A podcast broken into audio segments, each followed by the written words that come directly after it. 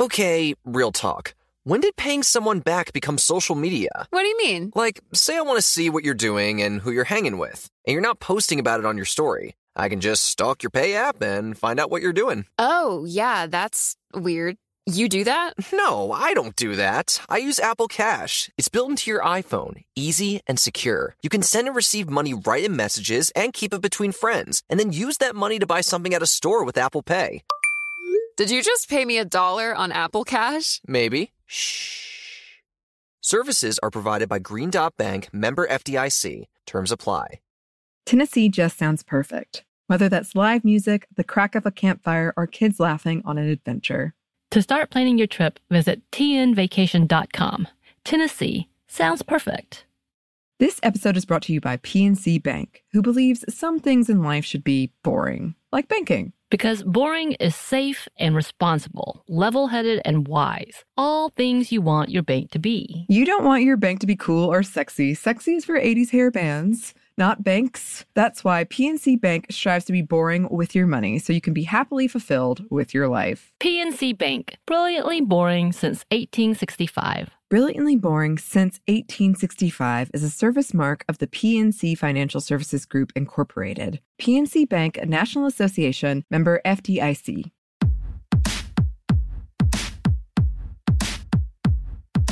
Hey, this is Annie, And Samantha. and welcome to Stuff Mom Never Told You, a production of iHeartRadio.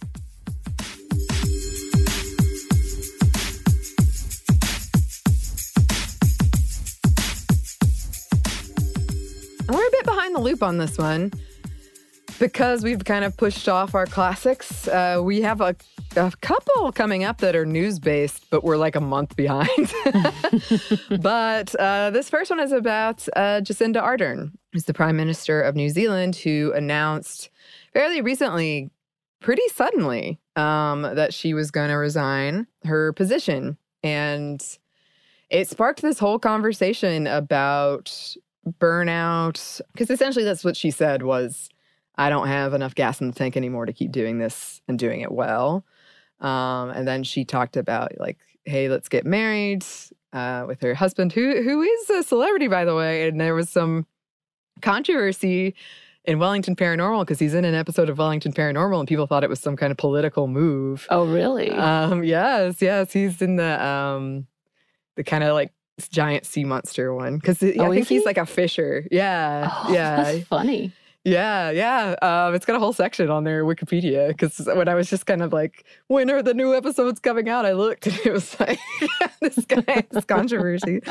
Uh, but me and Bridget did this episode a while back um, because she was one of very she's the second world leader i believe to give birth in office um, so it also started a whole conversation about that and about pregnancy discrimination and just discrimination against women in general when they have kids um, and what they can do and then also we've seen a lot with her covid response compared to the rest of the world but especially the us so as always we do have a bunch of people kind of lined up that uh, we're going to have classics and updates about them you know, nobody's perfect. There's always problematic things, but there are reasons we wanted to talk about them. So please enjoy this classic episode.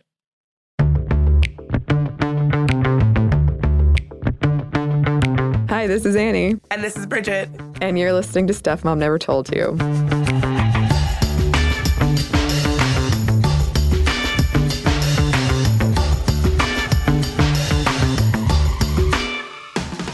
Quick warning, just so y'all know, you can probably tell from my voice, I'm under the weather, so I'm a bit sniffly and uh, more raspy than usual, just FYI. Podcasting while sick, I'm a professional. Let's do this. You are a professional, Bridget. And another professional is the subject of this episode today. And that is New Zealand Prime Minister Jacinda Ardern. Ardern was elected in October of 2017, the youngest prime minister the country has had since 1856. And if you haven't heard, she gave birth in June to a healthy baby girl. And she is only the second world leader to do so while in office. Wow, that actually surprises me. On the one hand, good for her, but to only be the second person to do that is is surprising to me. I'm like, oh, I would have assumed there had been more, considering childbirth is a thing that we do. it's like we've spoken about before, Bridget, where it's it's good, but it's sad that it's so good. you know, like it's it shouldn't be only the second. That's kind of shocking. Um, but that is the case. She arrived to a public hospital in her own car, driven by her partner. She's the first leader to ever take maternity leave. She's going to be consulted and continue to read cabinet papers while she's away for six weeks. But yeah, she's taking maternity leave. Good for her. Right? In an interview with Radio New Zealand, she said, I am not the first woman to multitask. I am not the first woman to work and have a baby. There are many women who have done this before. I love that. I just love that she's someone with such a big platform is normalizing that it's okay to be a busy, successful working woman and also take maternity leave. I think it was Sheryl Sandberg who made headlines for not taking maternity leave and like you know, if she didn't feel like she needed it, fine. But I just think a woman who is successful and driven and a working woman being like, yeah, I'm taking my leave and you can too, just really models that it's okay. It doesn't mean that you're, you know, doing a bad job at your job if you take the time that you need after you have a baby. No, I would argue that recognizing that you need that time and that other things than work, surprise, surprise, are important. I think that's a mark of a good employee and someone who is good at their job and recognizes their limits.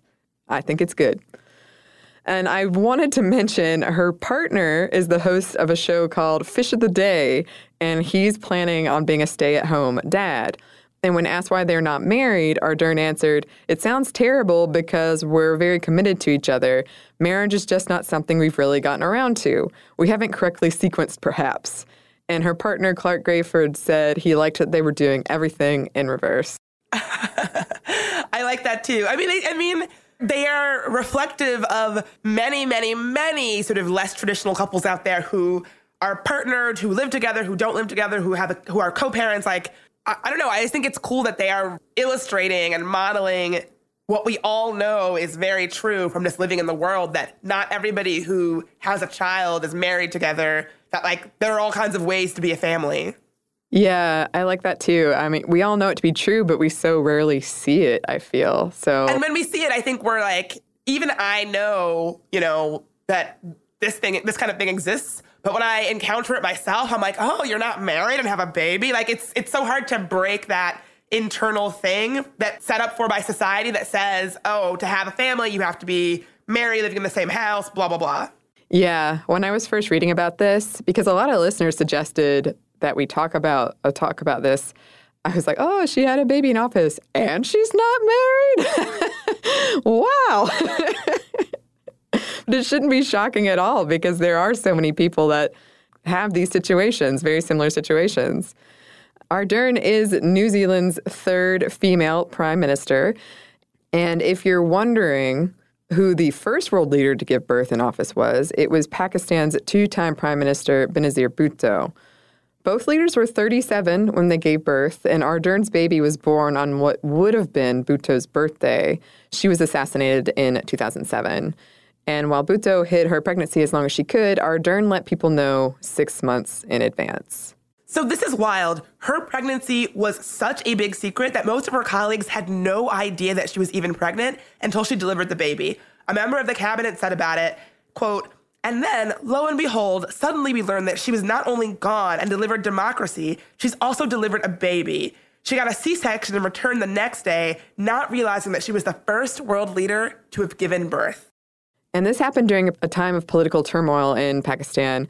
After having a baby, she made it through a vote of no confidence, and her government was facing an onslaught from a military funded right wing alliance.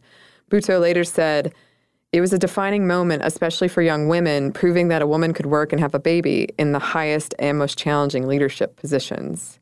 So they're kind of almost mirror opposites in she sort of hid her baby and went right back to work. Yeah, didn't take. She Sheryl Sandberg did. She didn't take time. Sheryl Sandberg did. That's going to catch on. I know it.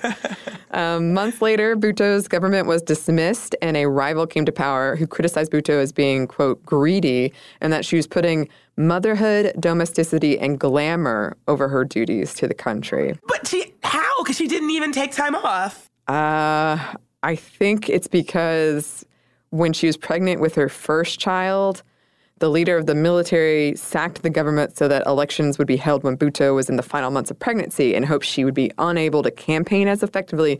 But they got the date wrong, and news of a baby on the way added excitement to the campaign. Oh my God, people love a baby. People love a baby. Like when a celebrity or somebody is pregnant, people are like, oh my God, she's pregnant. Like that does, ge- that doesn't surprise me that that generated a level of at least one excitement and publicity, but also maybe a little bit of goodwill.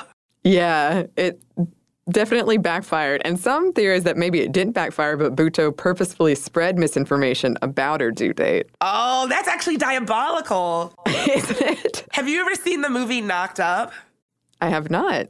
So one of the plot lines in Knocked Up is Katherine Heigl's character is like an e news journalist, and like she's an on camera like she r- interviews celebrities, and she finds out that she's has an unplanned pregnancy, and she's terrified they're gonna fire her, that like you know she can't be pregnant on TV, they're gonna let her go, even though it's technically illegal to fire somebody for getting pregnant, but we all know it happens. And she is really surprised to find that they love it. They love her being pregnant. They love the idea of her interviewing other pregnant celebs and all of that. So it just reminds me of that. Yeah, I think we've done uh, an episode on this show before about um, baby mania and why why people get so excited about celebrity babies in particular. And it goes back a long way. Or maybe maybe other people weren't as surprised by this as I was, but I remember reading like royalty. I guess that's obvious, but back in you know 1700s England when royals were pregnant, it was very exciting, and people would place bets on the gender and read every bit of news about it. So it's a, it seems to be kind of a, it's not going away. It's not. It's not. So we have some more to talk about here. But first, we're going to pause for a quick break for a word from our sponsor.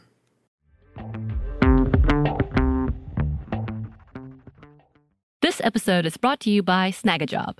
Snagajob is where America goes to hire with the deepest talent pool in hourly hiring. With access to over 6 million active hourly workers, Snagajob is the all in one solution for hiring high quality employees who can cover all your needs on demand, temp to hire, part time, or full time. You name the position warehouse worker, retail associate, grocery store clerk, fitness trainer, baker, stylist, bellhop, podcast producer. Yeah, Snagajob's got a worker for that. With their easy to use platform, you're able to seamlessly post and fill available positions quickly with a dedicated customer support team to provide all the help you need along the way. Kind of nice knowing you have a talent pool like that in your own backyard, right? Snagajob is the partner you need to keep your business running smoothly. Visit snagajob.com or text snag to 242 424 to talk to an expert. Snagajob.com, where America goes to hire.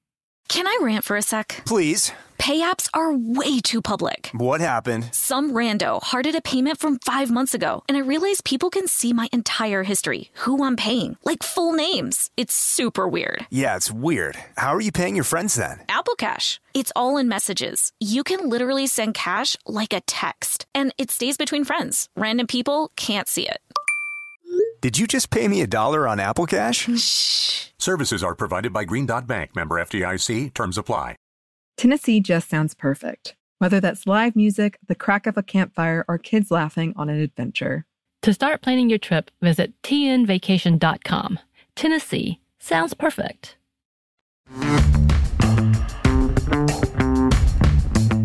And we're back. Thank you, sponsor. Before becoming New Zealand's Prime Minister, Ardern served as the opposition Labour leader. And on her first day of the job, she was asked A lot of women in New Zealand feel like they have to make a choice between having babies and having a career or continuing their career. So is that a decision you feel you have to make or that you feel you've already made? And when the interview became focused on that and the right of employers to know if an employee or potential employee intended to take maternity leave, if it was acceptable for the prime minister to do so, instead of policy questions, Ardern got angry. Quote, it is a woman's decision about when they choose to have children, and it should not predetermine whether or not they are given a job or have job opportunities. Here, f***ing here, Ardern. Yeah. and yeah, I just think that she having someone so powerful be the person who is going through that and saying that and saying, yeah, like I'll do what I want. It's up to me to decide when I have a baby. I have body autonomy, and my professional life should be completely separate from that. Yeah, and after this whole exchange, the uproar that followed propelled her to the front pages in newspapers around the world. She said that the dilemma she faced giving birth to a baby was no different than the one faced by most women in the workforce or not in the workforce. Although it felt like she'd come out of nowhere, she had been working in politics since her teens, and she entered the New Zealand parliament at the age of 28. The excitement felt around the world at her appointment as prime minister has been dubbed Jacinda Mania. we love to give a, a catchy nickname to things. We do, we do. A group called hashtag Knit for Jacinda started a campaign of knitting baby clothes and blankets for hospitals and shelters in her honor, which I think is so cute. I do too. Knitting is something that I always have wanted to learn, but I put it on the back burner like immediately. I have the thought, you should learn to knit. And then it immediately is like, maybe later. Yeah, I actually have seen so many interesting cases where knitting is sort of used as this like radical feminist art, like a, like of reclaiming something that's domestic into something like radical, like the woman who made those pussy hats for the Women's March, or um, here in DC, sometimes things get knit bombed where like people will knit things over them. Like if it's an offensive sign or something, someone will like knit something and like drape it over. Um, we should both we should we should learn how to knit by the end of the summer, you and me. We should, and then we could do an episode and talk about it. And while we're podcasting, we'll be knitting because we're women and we can multitask. seeing a woman hold this position of power is meaningful. One of Ardern's favorite things is seeing the faces of little girls light up when they see her. Quote, if they see a woman in a job like this and it has an effect, then that's wonderful. It is wonderful. Yeah, I mean, there are probably so many little girls out there who will be inspired to go into public office because of her. Yeah, I hope so. Um, when critics pressed Ardern about her ability to wear both hats, she responded, None of them detected I had a pretty bad morning sickness for three months of establishing the government. It's what ladies do. So this could not be more true. I have this theory that women are more likely than men to go to work sick because as women, like we just need to suck it up and go in and like you don't want to seem like you're you know, weak or frail or blah, blah, blah, heaven forbid. Like, I remember during the election when Hillary Clinton felt faint and all the news reports were like, oh my God, is, is she okay? She's old and frail and sick and she can't be president. Um, and it's like, no, she went to work with the flu, as many women do. Like, it's what we do. Yeah, I agree. It kind of reminds me of when we did the Women in Pain episode and you made that joke about the woman in the emergency room with the harpoon in yeah. her side. Just like, I'm fine. I don't want to be a bother. Get to me whenever. I'll, I'll just be here. Don't worry about it. It's true. And we actually have some numbers behind that to back that up. But first, one last quick break for a word from our sponsor. This episode is brought to you by Snagajob. Snagajob is where America goes to hire with the deepest talent pool in hourly hiring. With access to over 6 million active hourly workers, Snagajob is the all in one solution for hiring high quality employees who can cover all your needs on demand, temp to hire, part time, or full time. You name the position warehouse worker, retail associate, grocery store clerk, fitness trainer, baker, stylist, bellhop, podcast producer. Yeah, Snagajob's got a worker for that. With their easy to use platform, you're able to seamlessly post and fill available positions quickly with a dedicated customer support team to provide all the help you need along the way. Kind of nice knowing you have a talent pool like that in your own backyard, right? Snagajob is the partner you need to keep your business running smoothly. Visit snagajob.com or text snag to 242 424 to talk to an expert. Snagajob.com, where America goes to hire. The state of Tennessee is one of the few places where the sounds are just as breathtaking as the sights. Whether that's live music at a historic music venue, the crack of an open fire at a campsite in the wilderness, or hearing kids laughing as they explore what's right around the bend, Tennessee just sounds perfect. Start planning your trip at tnvacation.com. Tennessee sounds perfect. This episode is brought to you by PNC Bank, who believes some things in life should be boring, like banking. Because boring is safe and responsible, level headed and wise. All things you want your bank to be. You don't want your bank to be cool or sexy. Sexy is for 80s hair bands. Not banks. That's why PNC Bank strives to be boring with your money so you can be happily fulfilled with your life. PNC Bank, brilliantly boring since 1865. Brilliantly Boring Since 1865 is a service mark of the PNC Financial Services Group, Incorporated. PNC Bank, a National Association, member FDIC. And we're back. Thank you, sponsor. So, Ardern's right. It is what ladies do, and we're doing it more and more. In the US, where we are lagging way behind when it comes to maternity leave, Census Bureau data collected between 2006 to 2008 showed that 66% of mothers giving birth to their first child worked through their first pregnancy. If you look at data from the 60s, about 65% of pregnant women took off of work a month before birth. These days, that percent is at 18, while 82% of women work until within a month of due date. Women are also going back to work more quickly after giving birth. Yeah, this will probably surprise no one. According to a Pew Research Center survey, they found that when compared to fathers, mothers were far more likely to face a workplace interruption like reduced work hours. So we're basically working more, but also being punished for it more.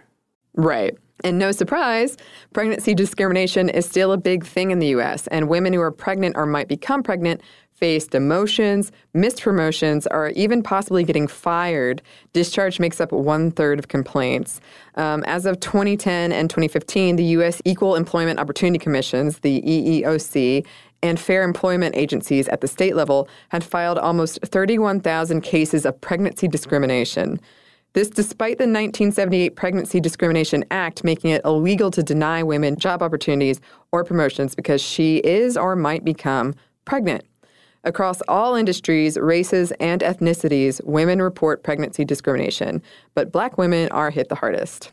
That didn't surprise me at all. I've actually worked in places where there would be if, if, if there was even a rumor that someone was pregnant, it would there like a hush would fall over the the office, and you know people if if you were wearing baggy clothes, like like it was almost like people were afraid that people would even just think, not even if you were, they would just suspect that you were pregnant.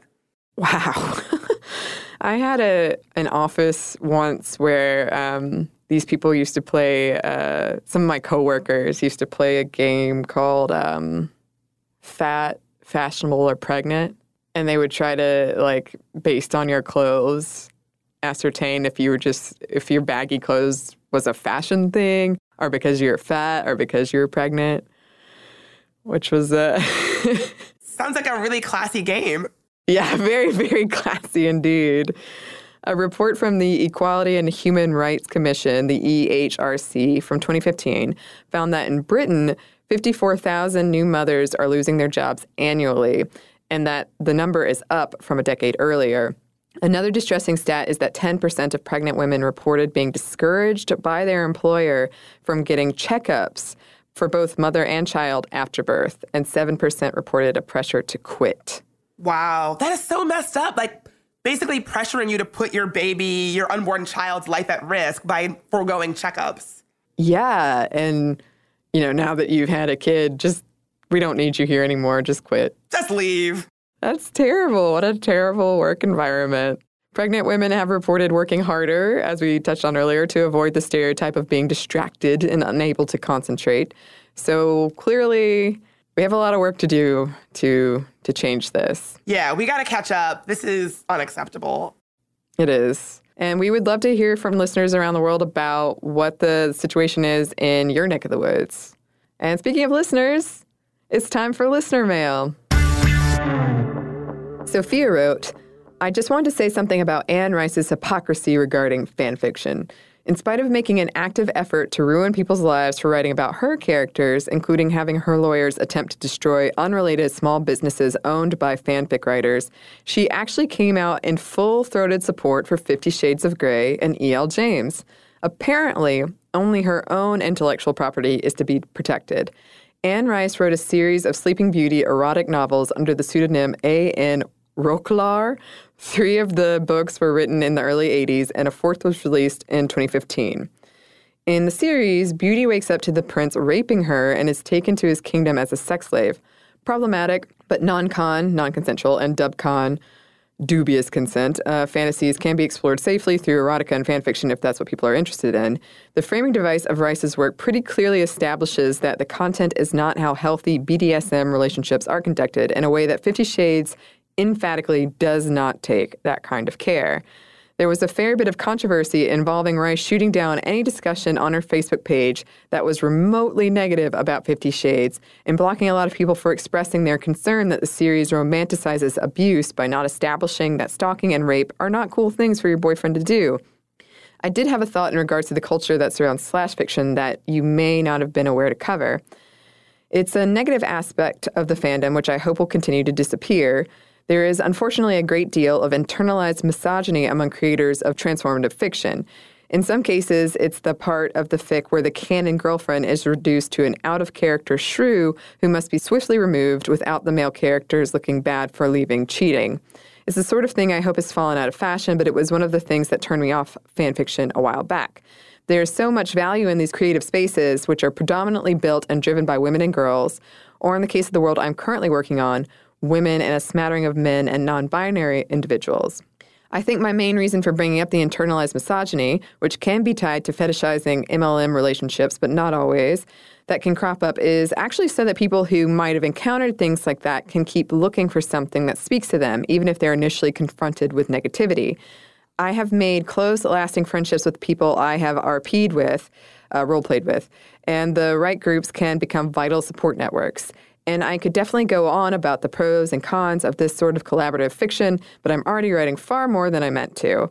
Um, she also mentioned, in regards to our action figure episode and the whole switch up of the Iron Man 3 plot, so that there'd be a male villain action figure instead of a female villain action figure. They never even made the action figure. So it was pointless. It was all pointless. You know, I gotta say, I am kind of here for this Anne Rice dragging. Like, who knew Anne Rice was this much of a not so nice person. I think Anne Rice is going to come for us. Um, Yo, are we? Are we start? Is this is this the beginning of a new podcast feud?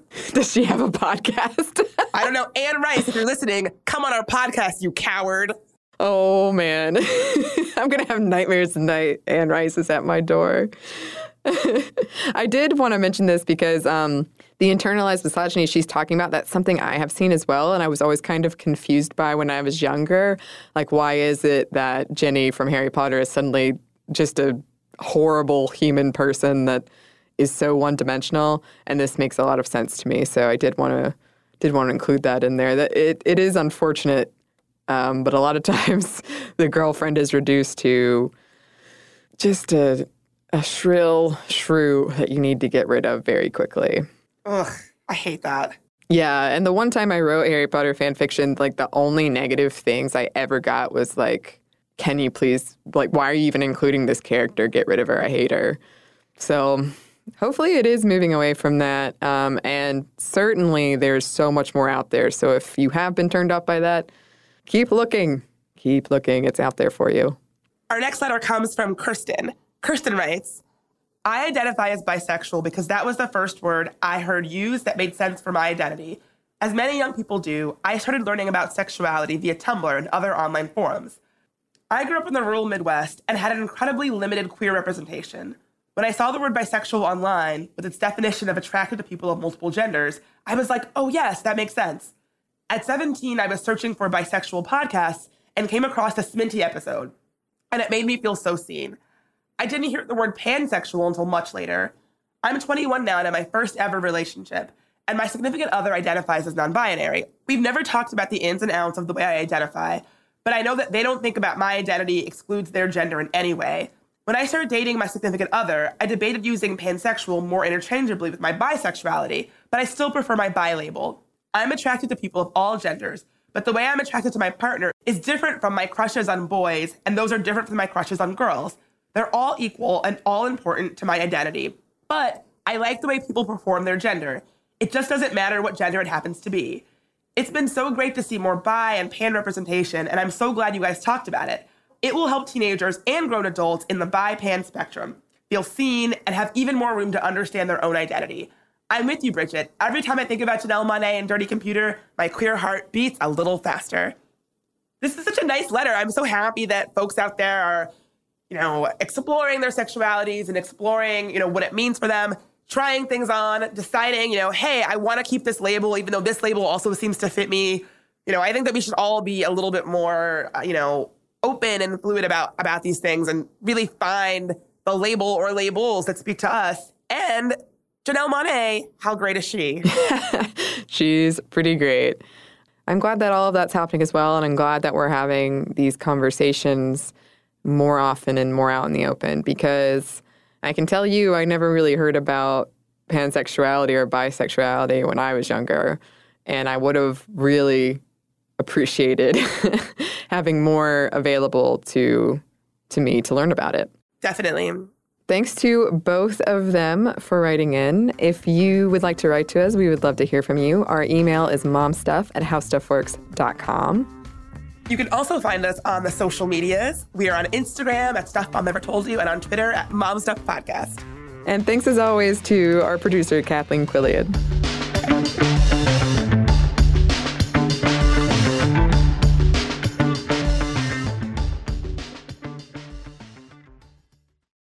Episode is brought to you by PNC Bank, who believes some things in life should be boring, like banking. Because boring is safe and responsible, level headed and wise. All things you want your bank to be. You don't want your bank to be cool or sexy. Sexy is for 80s hair bands, not banks. That's why PNC Bank strives to be boring with your money so you can be happily fulfilled with your life. PNC Bank, brilliantly boring since 1865. Brilliantly Boring Since 1865 is a service mark of the PNC Financial Services Group, Incorporated. PNC Bank, a National Association member FDIC.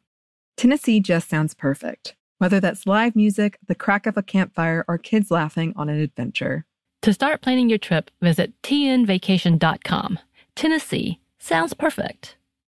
Happy Pride from Tomboy X. We just dropped our Pride 24 collection. Queer founded, queer run, and creating size and gender inclusive underwear, swimwear, and loungewear for all bodies so you feel comfortable in your own skin. Visit tomboyx.com to shop.